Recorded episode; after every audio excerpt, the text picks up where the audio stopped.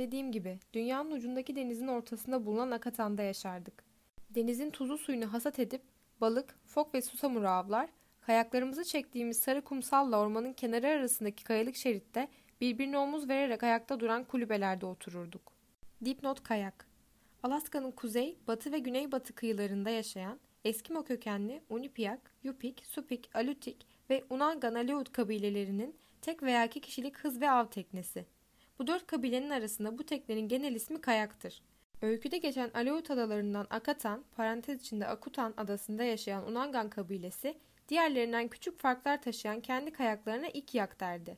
Ağaç veya balina kemiklerinden yapılan iskelet, ideal olarak tüyleri tıraşlanarak temizlenmiş 2 yaşındaki fok derisiyle kaplanırdı. Kayağın üstü, parantez içinde, günümüzde spor amacıyla kullanılan kanolara benzer şekilde. Tam kapatılır, sadece bir ya da iki kişi için birer oturma deliği açılırdı. Uzunluğu 4-6 metreden başlardı. Ağırlığı 30 kilodan fazla olmamasına karşın esnek ve sağlam yapısı sayesinde 100 kilo yük taşıyabilirdi. Hava şartlarının çetin, denizin son derece fırtınalı ve dalgalı olduğu bir coğrafyada hafif ve esnek yapısı sayesinde ve tabii ki kullanıcının da ustalığıyla son derece zarif bir şekilde denizin üstünde hızla süzülür, fok ve deniz aslanı avında kullanılır, ailenin özellikle de erkeklerin en değerli eşyalarından biri sayılırdı. Günümüzde geleneklerini yaşatmak isteyen kabilelerin ve meraklılarının dışında yapım ve kullanımı son derece azdır. Kitaba dönüş. Sayımız az, dünyamız küçüktü. Doğumuzda tanımadığımız topraklar, Akatan'a benzeyen adalar vardı. Dünya adalardan ibaret sanır ve ötesini umursamazdık. Ben halkımdan farklıydım. Kumsalın kumlarının üstünde, halkımın o güne dek asla yapmadığı türde bir teknenin çarpık çupuk keresteleri ve dalgaların yamulttuğu kalasları dururdu. Adanın okyanusu üç açıdan gören noktasındaysa oralarda daha önce hiç görülmemiş, pütürsüz, düz ve uzun bir çam ağacı vardı.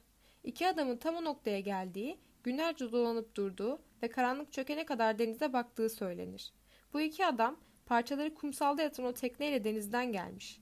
Sizin gibi beyazmış bu adamlar. Fokların o civardan ayrıldığı ve avcıların eve eli boş döndüğü günlerdeki küçük çocuklar kadar zayıfmışlar. Ben bunları halkımın yaşlı kadın ve erkeklerinden dinledim. Onlar da kendi anne babalarından dinlemişlerdi. Bu yabancı beyaz adamlar önceleri örf ve adetlerimize burun kıvırdıkları halde sonradan balık ve balık yağı sayesinde giderek güçlenmiş ve aşinleşmişler. Kendilerine bir ev yapmış, kadınlarımız arasından kendilerine eş seçmiş, çoluk çocuğa karışmışlar. İşte benim babamın babasının babası böyle doğmuş. Söylediğim gibi halkımdan farklıydım. Çünkü damarlarımda denizden gelen bu beyaz adamın yabancı ve güçlü kanı dolaşıyordu. Bu adamlar gelmeden önceki dönemde başka yasalarımız olduğu söylenir. Ama onlar haşin ve kavgacıymış. Karşı koymaya cesaret eden kimse kalmayıncaya kadar bizim erkeklerimizle dövüşmüşler. Sonra kendilerini reis ilan edip eski yasalarımızı kaldırmışlar ve bize yeni yasalar getirmişler. Öyle ki artık oğullar eskiden olduğu gibi anasının değil babasının oğlu olmuş. Ayrıca dünyaya ilk gelen erkek evladın babasından kalan her şeye sahip olması, diğer erkek ve kız kardeşlerin ise kendi başlarının çaresine bakmaları yönünde hüküm vermişler. Bize başka yasalar da getirmişler. Balık tutmanın ve ormanda bol bol bulunan ayıları avlamanın yeni yöntemlerini göstermişler. Kıtlık zamanına hazırlık olarak daha büyük ambarlar yapmayı öğretmişler. Bunlar iyiymiş. Ama reis olduklarında ve artık kendilerine karşı çıkacak kimse kalmadığında bu yabancı beyaz adamlar birbirleriyle dövüşmüşler. Damarlarımda kanını taşıdığım adam Fox zıpkınını ötekinin vücudunu öyle bir saplamış ki diğer taraftan kol boyunca çıkmış. Onların savaşın çocukları sonra da çocuklarının çocukları devam ettirmiş. İki sülale arasında büyük bir nefret vardı ve düşmanca eylemler benim zamanıma kadar sürdü. Öyle ki iki aileden de kanlarını sonraki nesle geçirecek ancak tek bir kişi bıraktılar. Benim kanımdan yaşayan bir tek ben, karşı taraftaki adamın kanından da bir tek kız kalmıştı. Anasıyla birlikte yaşayan Unga. Onun babasıyla benim babam bir akşam balıktan dönmedi. Ama daha sonra büyük dalgalar onları sahile sürükledi. Birbirlerine çok yakın yatıyorlardı. Halk iki aile arasındaki düşmanlıktan dolayı meraktaydı. Yaşlılarımız kafalarını sallayıp benim ve Unga'nın çocuklarımız olunca kavganın devam edeceğini söylüyorlardı. Daha küçük bir çocukken söylendi bu bana. Buna inanıp benim çocuklarımla savaşacak çocukların annesi olacak Unga'yı düşmanın belleğine dek söylendi. Gün be gün bunları düşünürdüm. Sonunda bir gün delikanlılık çağıma gelince bu kavga neden sürüp gitmeli diye sordum onlara. Bunu biz bilemeyiz ama babalarımız böyle yaptı dediler. Ölmüşlerin kavgasını neden yeni doğacak olanlar sürdürmek zorunda diye hayret ettim. Bu işte doğru bir yan göremedim. Oysa herkes bana bunun böyle olması gerektiğini söylüyordu. Ve ben daha toy bir delikanlıydım. Benim kanımı taşıyan çocuklar, onun kanını taşıyanlardan daha önce doğup güçlensinler diye elimi çabuk tutmam gerektiğini söylerlerdi bana. Bu kolaydı. Çünkü ben reistim. Atalarımın yaptığı işler ve koyduğu yasalar, ayrıca sahip olduğum servet sayesinde insanlardan hürmet görürdüm. İstediğim kızı alabilirdim ama ben hiçbirini beğenmedim. Yaşlı adamlar ve kızların anaları elimi çabuk tutmamı söylediler. Çünkü kızını almak için Unga'nın anasına nice hediyeler sunan avcılar vardı ve onun çocukları benimkilerden önce doğup büyürse benimkileri öldürürdü. Bir akşam balıktan dönene kadar kendime uygun bir kız bulamadım. O akşam batan güneşin renkleri gözlerimi alıyor, rüzgarlar serbestçe esiyor, kayaklar bembeyaz dalgalarla yarışıyordu. Bir anda Onga'nın kayağı yanımdan geçti. Siyah saçları akşam bulutu gibi uçuşur, suyun serpintisinin nem yanağını ıslatırken bana baktı. Dediğim gibi güneşin ışığı gözlerimi alıyordu ve ben daha toy bir delikanlıydım. Ama her şeyi yapacık gördüm ve bir cinsin öteki cinsi davet ettiğini bildim. Yanımdan hızla geçtikten sonra iki kürek çekimi dönüp bana baktı. Sadece kadın Unga'nın bakabileceği biçimde baktı ve ben bunun bir davet olduğunu bir kez daha anladım. Biz tembel tembel giden umiyakların yanından hızla geçip onları gerilerde bırakırken insanlar arkamızdan bağırıyorlardı. Unga'nın küreği kuvvetli, benim yüreğim yelkenin göbeği gibi çırpıntılıydı. Ona yetişemedim. Rüzgar serinledi. Deniz köpüren dalgalarla bembeyazdı. Yelin estiği yöne doğru peş peşe sıçrayarak giden foklar gibi güneşin altın yolunda bağırarak ilerledik. Naz, kanoda kürek çeken birinin pozisyonunda taburesinde öne eğilmiş oturuyor, aynı yarışı yeniden yaşıyordu. Unga'nın uçuşan saçları ve hızlı kayağı sobanın karşısındaki bir yerdeydi sanki. Kulaklarında rüzgarın sesini duyuyor, burun deliklerinde tuzlu suyun serin serpintilerini hissediyordu. Unga sahile vardı. Kahkahayla koşarak kumsalı geçip anasının evine gitti. O gece aklıma büyük bir fikir geldi. Akatan halkının reisine yakışır bir fikir. Böylece ay yükseldiğinde anasının evine gidip Unga'nın çocuklarının babası olmayı kafasına koymuş olan güçlü avcı Yaşnoş'un kapıya bıraktığı eşyalara baktım. Başka gençler de kapıya eşyalarını yığmış, sonra da geri almıştı. Her yeni talip bir öncekinden daha büyük bir yığın yapmıştı oraya. Aya ve yıldızlara doğru kahkahalar savurup servetimin durduğu kendi evime gittim. Kendi yanımdaki eşyalar, Yaşnoş'unkinden bir elin parmakları kadar çok olana kadar Unga'nın evine birçok kez gidip geldim. Güneşte kurutulup tütsülenmiş balıklar, ağzı bağlanıp içi yağ doldurulmuş 40 tane fok postu, bunun yarısı kadar kürklü post. Baharda ortaya çıktıklarında ormanda bana av olan 10 tane de ayı postu. Bunun dışında doğuda yaşayan insanların daha da doğuda yaşayanlardan alıp bana sattıkları boncuklar, battaniyeler, kırmızı kumaşlar. Yaşnoş'un eşya yığınına bakıp güldüm. Ben Akata'nın reisiydim. Servetim bütün genç adamlarınkinden daha büyüktü. Atalarım önemli işler yapmış, yasalar çıkarmış. İsimlerinin her daim insanların ağzına ulaşmasını sağlamışlardı. Sabahleyin kumsala gidip göz ucu Longa'nın anasının evini izlemeye başladım. Sunduğum hediyelere dokunulmamıştı. Kadınlar birbirlerine muzipçe bir şeyler fısıldayıp aralarında kıkırdaştılar. Kimse benim kadar büyük bir başlık önermediği için şaşırdım ve o gece kapıdaki eşya yığınına başka şeyler ekledim. Mükemmelen tabaklanmış hayvan derisinden yapılmış ve denize hiç inmemiş bir kayak koydum. Sabahleyin eşyalar yine yerinde duruyor, bu sefer erkekler de gülüyordu. Unga'nın annesi çok kurnaz bir kadındı. Beni halkımın önünde komik duruma düşürdüğü için öfkelendim. Bu yüzden geceleyin eklediğim yeni eşyalarla yığınımı daha da büyüttüm. Kendi umiyakımı koydum yığının üstüne. 20 kayak ederdi. Sabahleyin eşyalar yerinde yoktu. Sonra düğün hazırlıklarımı yaptım. Doğudaki insanlar bile gelip ziyafete ve potlaca katıldılar. Bu kutlu günün anısına verilen yadigarlardan aldılar. Dipnot Potlaç Alaska ve Kanada'da yaşayan yerli kabilelerinden önemli şenliği ve şöleni. İyi bir av, mevsim dönüşü gibi genel durumlarda ve düğün, doğum gibi aileye özel hallerde yapılan bu şölene herkes davetlidir. Yenilip içildikten sonra katılanlara o günü hatırlatacak hediyeler verilerek yolcu edilir. Bizim yılları sayma tarzımızla söylersek Unga benden dört güneş büyüktü. Ben henüz toy bir delikanlı olsam da reistim. Reis oğlu reistim ve bunun hiçbir önemi yoktu. O sırada okyanusun yüzeyinde yelkenleri şişirmiş bir uskuna göründü ve rüzgarın nefesiyle birlikte giderek büyüdü. Tayfa büyük bir hızla pompa basıyor, teknenin tahliye deliklerinden temiz sular boşalıyordu. Pruva'da suyun derinliğini ölçüp gök gürültüsünü andıran sesiyle emirler yağdıran güçlü kuvvetli bir adam vardı. Derin denizlerin rengi gibi soluk mavi gözleri, deniz aslanlarına benzer yeleli bir başı vardı. Saçları güneydeki hasatların ekin sapları ya da denizcilerin manila ipinden ördüğü hasırlar gibi sarıydı. Dipnot manila ipi Filipinlere özgü bir bitki olan abakanın sapından elde edilen liflerle yapılan ip. Sağlamlığı, esnekliği ve suya dayanıklılığı nedeniyle denizcilikte yaygın olarak kullanılır. Son yıllarda uzaktan geçen gemiler görürdük ama ilk kez biri Akata'nın kumsalına geliyordu. Ziyafet kesintiye uğramış, kadınlarla çocuklar evlerine kaçmıştı. Erkekler yaylarımızı sırtımıza astık, mızraklarımızı elimize alıp bekledik. Geminin başı kumsala vurduğunda yabancılar bize bakmadılar bile. Kendi işleriyle meşgul oldular. Gelgitle birlikte sular çekilince uskunayı yan yatırıp dibindeki koca deliği yamadılar. Kadınlar kumsala geri döndü, ziyafet devam etti. Sular yükseldiğinde gemiciler gemilerini tonozlayıp derin sulara çektikten sonra yanımıza geldiler. Bize dostça davrandılar, hediyeler verdiler. Ben de onları soframa buyur ettim. Yüce gönüllü davrandım. O güne dair hatıralar verdim. Çünkü o gün benim düğünüm vardı ve ben Akata'nın reisiydim. Deniz aslanı yeleli adam da oradaydı. O kadar uzun boylu ve güçlüydü ki adım altına yer sarsılıyor sanırdım. Kollarını kavuşturdu. Güneş batıp yıldızlar çıkana dek o halde durup gözlerini Unga'ya dikti. Sonra gemisine gitti. Ben de Unga'yı elinden tutup evime götürdüm. Şarkılar söyleniyor, kahkahalar susmuyor. Kadınlar bu gibi zamanlarda hep yaptıkları gibi mucizce şeyler söylüyorlardı. Onları umursamadık. Herkes evine gidip biz baş başa bıraktı. Daha son gürültüler kesilmemişti ki denizcilerin reisi kapıma geldi. Elinde siyah şişeler vardı. İçtik ve neşelendik. Biliyorsunuz henüz toy bir delikanlıydım ve bütün ömrümü dünyanın ucundaki köyümde geçirmiştim. Kanım alevlendi. Yüreğim çatırdayıp kırılan dalganın ucundan denizdeki kayalıklara uçuşan köpükler kadar hafifledi. Unga korkmuş gibiydi. Gözlerini kocaman açmış, bir köşede postların üzerinde oturuyordu. Deniz aslanı yeleli adam gözlerini ona dikmiş, uzun uzun bakıyordu. Sonra adamları geldi yanımıza. Elleri kolları doluydu. Bütün Akatan'da ararsanız bulamayacağınız şeyler koydular önüme. Tabancalar, tüfekler, kese kese barutlar, mermiler, parlar baltalar, çelik bıçaklar, marifetli aletler ve ömrümde görmediğim daha nice şeyler. Bütün bunların benim olduğunu işaret edince karşılıksız veriyor sanıp ne büyük adam diye düşündüm. Ama o Unga'nın onunla birlikte gemiye binip uzaklara gideceğini işaret etti. Anlıyor musunuz? Unga gemiye binip onlarla uzağa gidecekmiş. O anda atalarımın kanı kaynadı.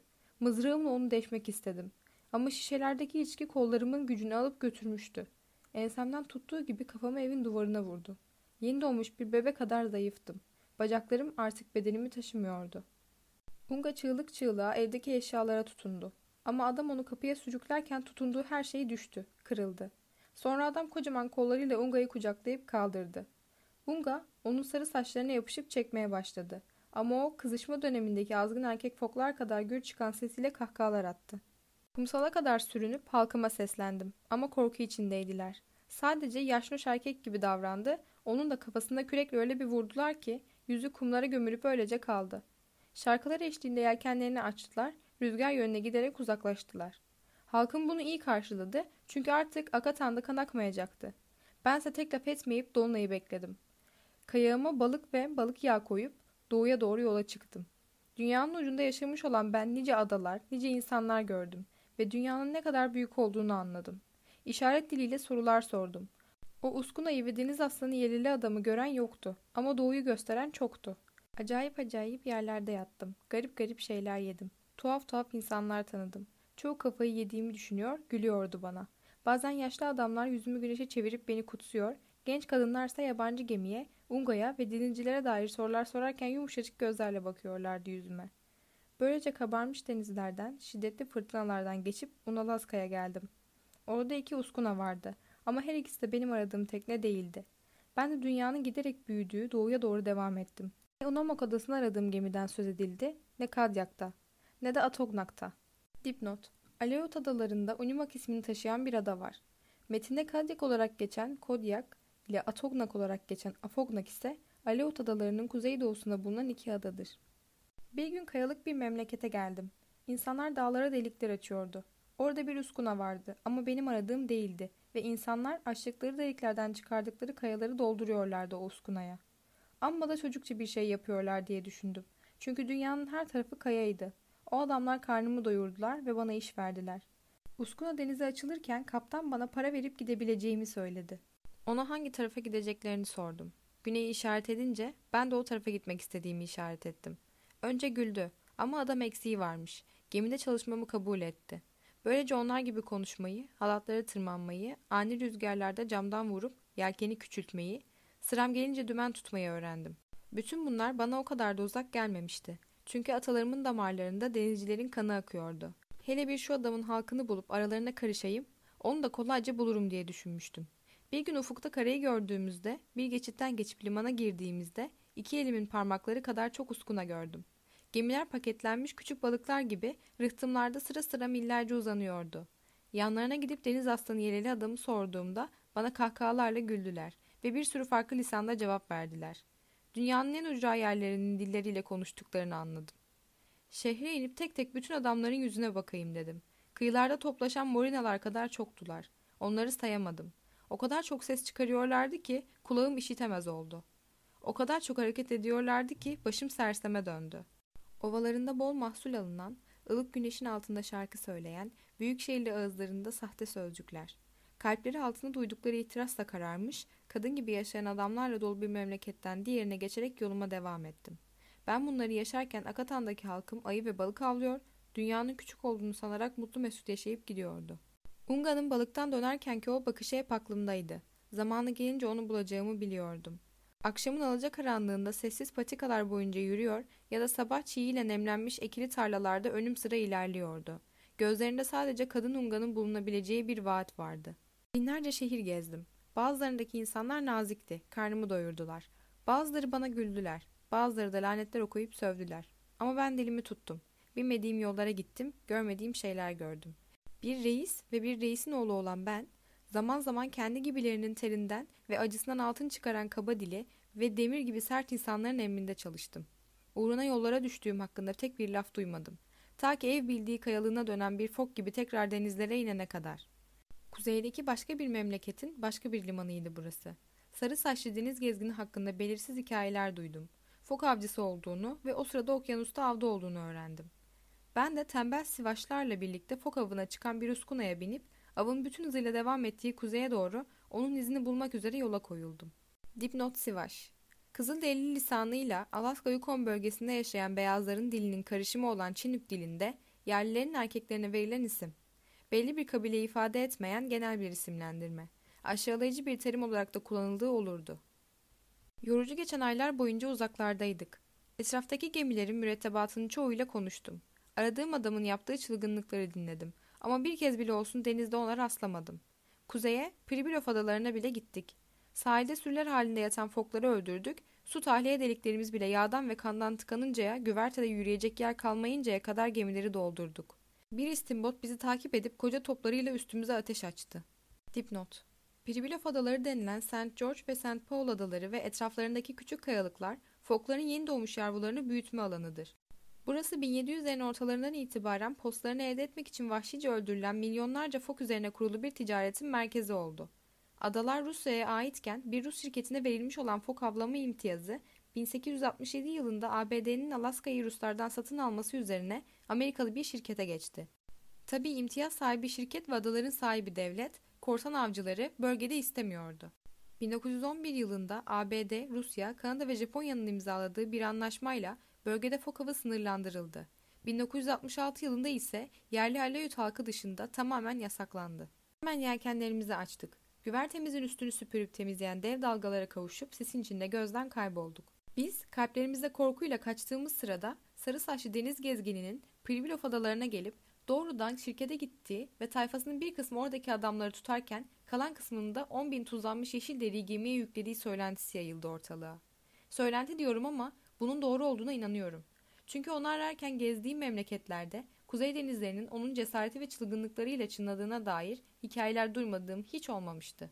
Öyle ki oralarda toprakları olan üç devletin gemileri onu arıyormuş. Her yere deniz gezginiyle birlikte giden Unga'dan da söz edildiğini duydum.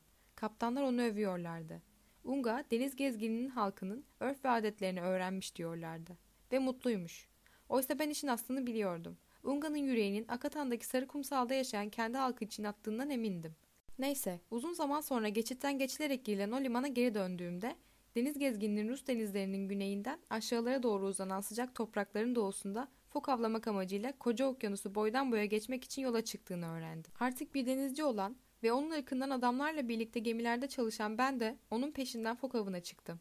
Bu yeni memleketin açıklarında birkaç gemi vardı ve biz fok sürüsünün kanadında kalıp o yılın bütün bahar aylarını kuzeye doğru sürüyü yağmalayarak geçirdik. Dişi foklar yavrulayacaklarında ve Rus karuslarına girdiklerinde bizim tayfa korkup hayli omurdanmıştı. Yoğun sis vardı ve kayıklarla hava çıkan tayfaların kaybolmadığı bir gün bile geçmiyordu. Adamlar çalışmayacaklardı. Kaptan da gemiyi geldiği yöne çevirdi.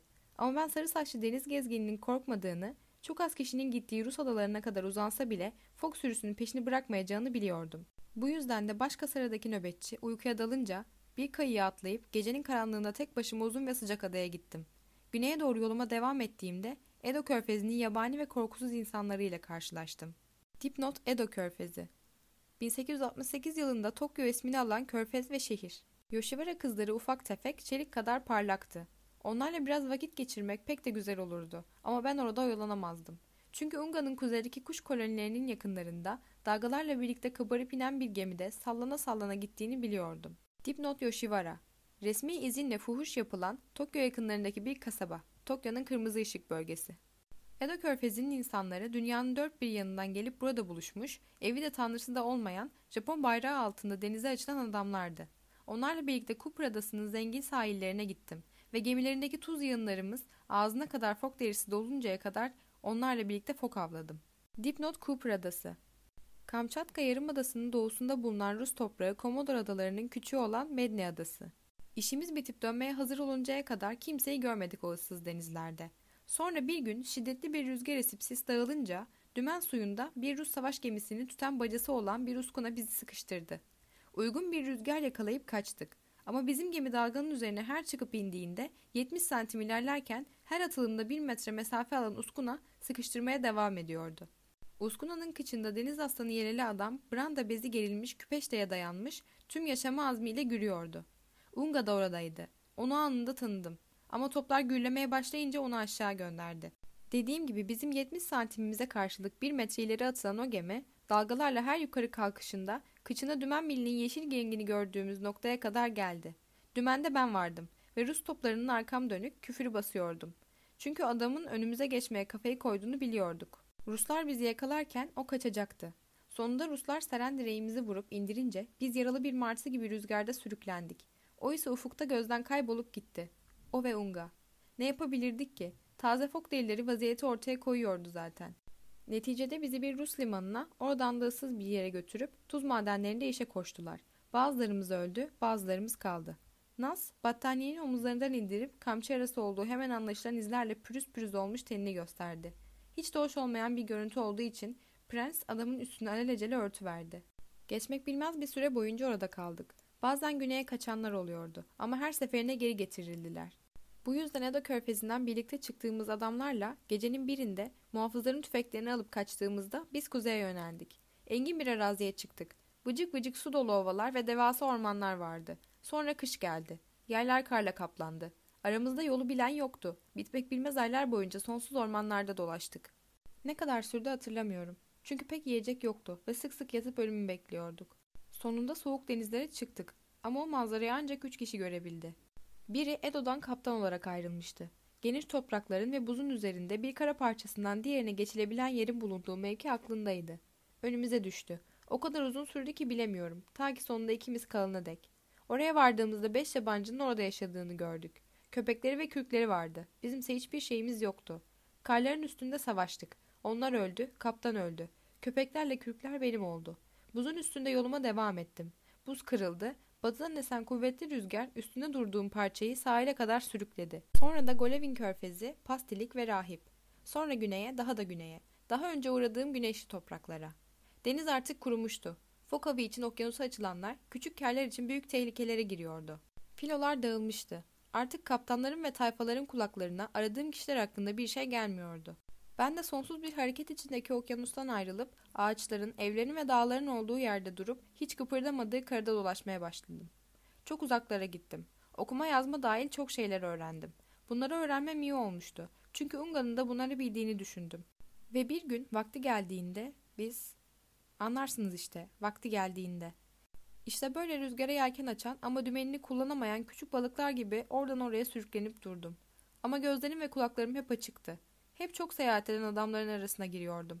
Çünkü biliyordum ki aradıklarımı görecek ve hatırlayacak olan birileri varsa onlardır.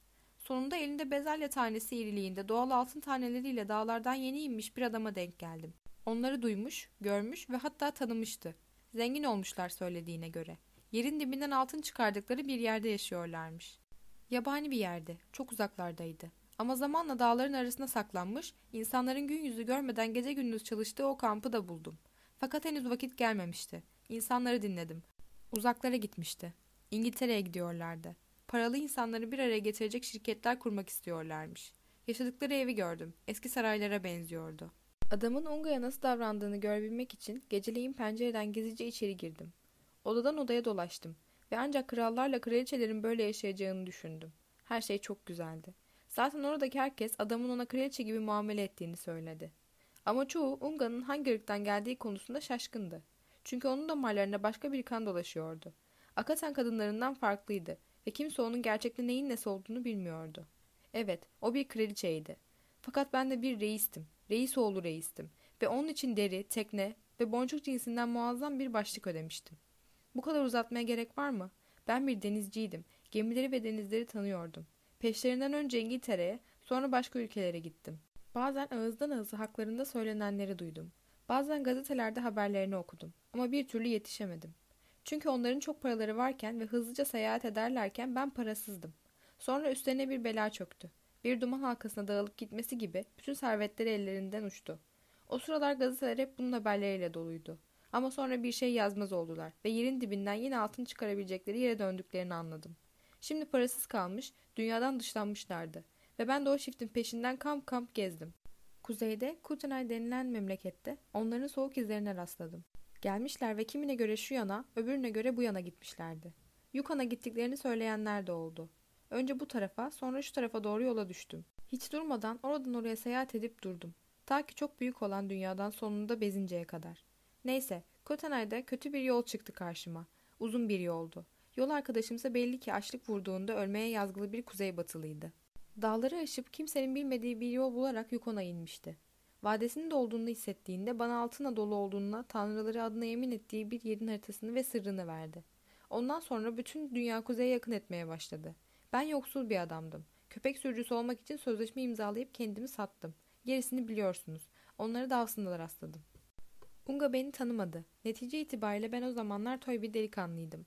Ama o muazzam bir hayat yaşamıştı ve kendisi için hesap edilemez bir başlık ödeyen birini tanıyacak zamanı yoktu. Sonuç mu? Tazminatımı ödeyip beni sözleşmeden kurtardın. Ben de kendi usulümce hayatımı toparlamak üzere geri gittim. Çünkü çok uzun zamandır beklemiş ve nihayet aradığım adamı bulmuştum. Hiç acele etmeyecektim. Dediğim gibi yapacağımı kendi usulümce yapmak vardı aklımda. Çünkü geriye dönüp bütün gördüklerime ve çektiklerime baktığımda sadece Rus denizlerinin kıyısındaki sonsuz ormanların soğuğunu ve açlığını hatırladım. Bildiğiniz gibi deniz aslanının, onun ve Unga'nın nice adamın gidip pek azının dönebildiği doğu yolculuğunda önlerine düştüm. Sahip olamadıkları altınla birlikte insanların kemikleriyle lanetlerinin yattığı yere götürdüm onları. Yol uzun, kar yumuşaktı. Çok köpeğimiz vardı ve çok yiyorlardı. Kızaklarımız bahara kadar yetecek yiyecekleri taşıyamazdı. Nehirdeki buzlar çözülmeden önce geri dönmemiz gerekiyordu. Oraya buraya yiyecek sulaladık ki kızaklarımız hafiflesin ve dönüş yolculuğunda açlık çekmeyelim. McQuestion'da üç adam vardı. Onlara yakın bir yere yiyecek uzaladıktan sonra güneyden dağları aşıp gelmiş 10-12 kadar peri yerlisinin av kampının olduğu Mayo civarında bir zulaya da yiyecek sakladık.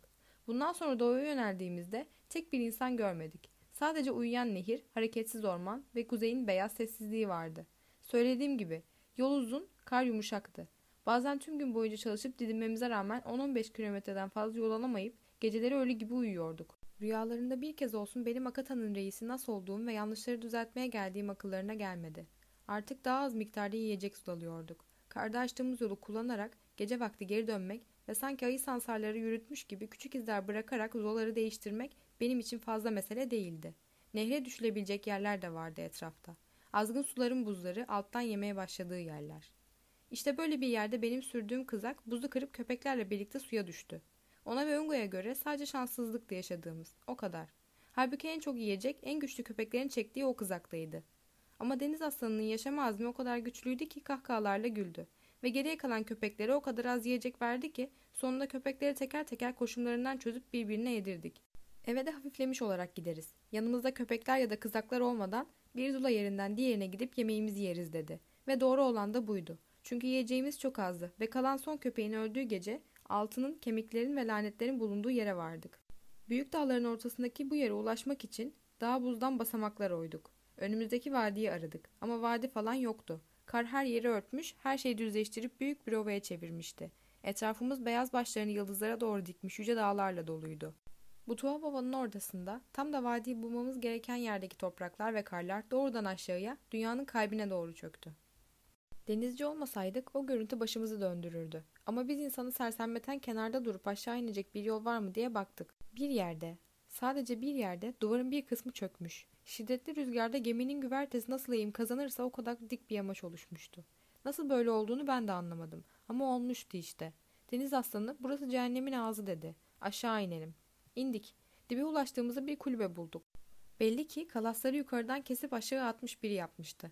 Çok eski bir kulübeydi ve farklı zamanlarda içinde yalnız başına ölmüş adamlar vardı. Huş ağacı kabuğu parçalarında onların son sözlerini ve lanetlerini okuduk. Birisi İskorbit'ten gitmişti. Ötekinin ortağı elindeki altınla birlikte son yemeğini çalıp sıvışmış. Üçüncüsü beyaz suratlı bir bozayının hışmına uğramış. Dördüncüsü avlanmaya çalışırken açlıktan ölmüştü. Bir an bile ayrılmak istemedikleri altınlarının yanı başında biri bu şekilde, öbürü şu şekilde ölüp gitmişlerin listesi böylece uzayıp gidiyordu. Biriktirdikleri değersiz altınlarsa ancak rüyada görülebileceği gibi kulübenin zemininin rengini sarıya çevirmişti. Ama kararlı biriydi ve berrak bir zihni vardı buralara kadar getirdiğim adamın. Yiyecek bir şeyimiz kalmadı dedi. Şimdi sadece bu altının nereden çıktığına ne kadar olduğuna bakalım. Sonra gözümüze girip aklımıza esir almasına fırsat vermeden hemen geri döneriz. Bu sayede daha fazla yiyecekle buraya kadar tekrar gelir, hepsini alırız. Böylece büyük damarı aradık. Olması gerektiği gibi çukurun kayalık duvarında bulduk. Ölçüp biçtik. Yukarıdan ve aşağıdan işaretledik.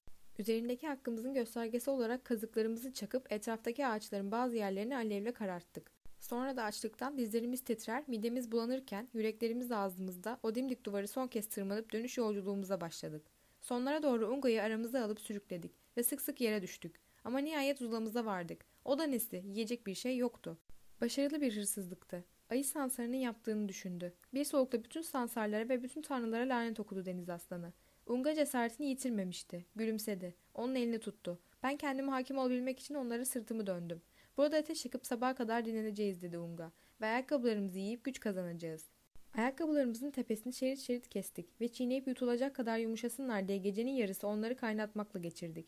Sabahleyin şansımız ne olur diye konuştuk. Bir sonraki zulamız beş günlük mesafedeydi. Ona ulaşmamız mümkün değildi. Avlayacak hayvan bulmamız gerekiyordu. Gidip avlanalım dedi deniz aslanı. Evet dedim. Gidip avlanalım. Unga'ya ateşin başında kalıp gücünün koruması talimatını verdi. Ve çıktık. O avlanacak geyik arıyordu. Ben de yerini değiştirdiğim Zula'yı. Fazla güç kazandığım belli olmasın diye az yedim. Akşam olunca kampa doğru gelirken sürekli yere yığılıyordu. Ben de büyük zafiyet çekiyormuşum gibi yapıyor, attığım her adımı sanki son adımımmış gibi kar ayakkabılarımla tökezleyip duruyordum.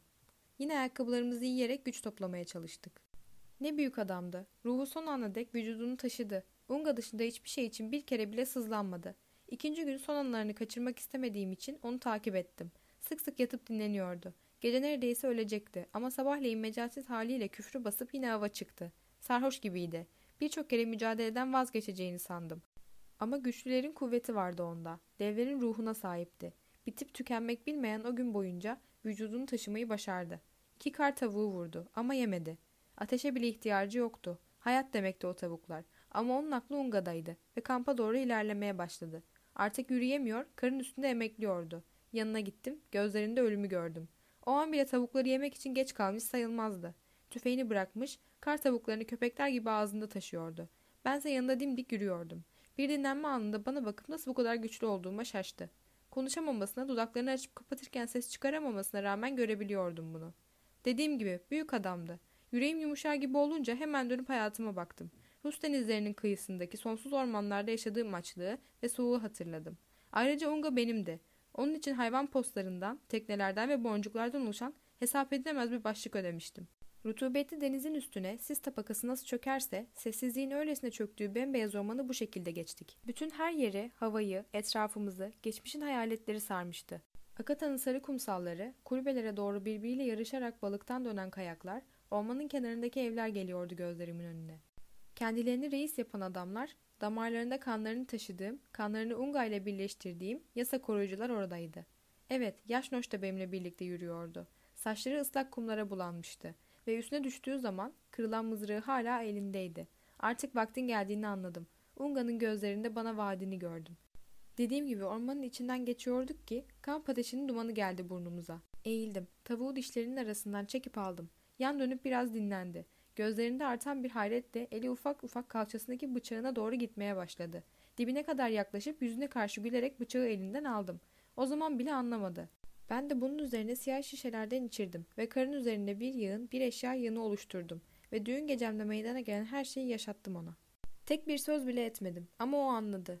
Anladı ama yine de korkmadı. Dudaklarındaki pis sırıtış ve gözlerindeki soğuk öfke eşliğinde bu yeni bilgiden yeni bir kuvvet devşirdi hatta.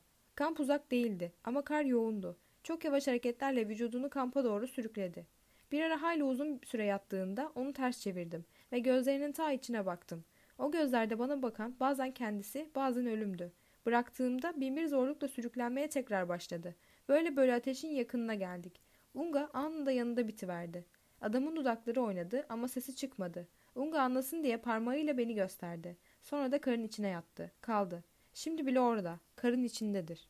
Kar tavuğunu pişirene kadar hiçbir şey söylemedim. Sonra Unga'ya yıllardır duymadığı kendi diliyle seslendim. Şöyle bir doğruldu yerinden. Gözlerini kocaman açtı. Kim olduğumu, bu dili nereden öğrendiğimi sordu. Benim, Nas dedim. Sen misin dedi. Sen misin? Bana bakmak için yanıma kadar süründü. Evet benim dedim. Nas, Akata'nın reisi, soyunun son insanı, aynı senin gibi. Kahkahalarla güldü bana. O kadar şey gördüm, o kadar zor işler yaptım. Böyle bir kahkaha çınlamamıştır kulaklarımda. Orada, o beyaz sessizlikte, ölümle ve böyle kahkaha atan kadınla tek başına oturuyor olmak ruhumu ürpertti. Sayıklamaya başladığı düşüncesiyle, hadi dedim. Gel biraz diye ki hemen yola koyulalım. Akatan'a çok yolumuz var. Yüzünü adamın sarı yelesine gömmüş olan Unga, gök kuba başımıza yakılmışçasına katıla katıla gülüyordu. Önce beni görünce çok sevindiğini, eski zamanları almak istediğini sandım. Ama öyle olsa böyle tuhaf davranmazdı. Hadi gel diye bağırıp elini sıkıca tuttum. Yolumuz uzun, önümüz karanlık, acele etmemiz lazım. Doğrulup oturdu. O tuhaf halinden sıyrılarak nereye diye sordu. Akatana diye cevapladım. Düşüncesinin bile yüzünü ışıtacağına emindim. Ama tersine adam gibi oldu. Dudaklarına pis bir sırıtış, soğuk bir öfke.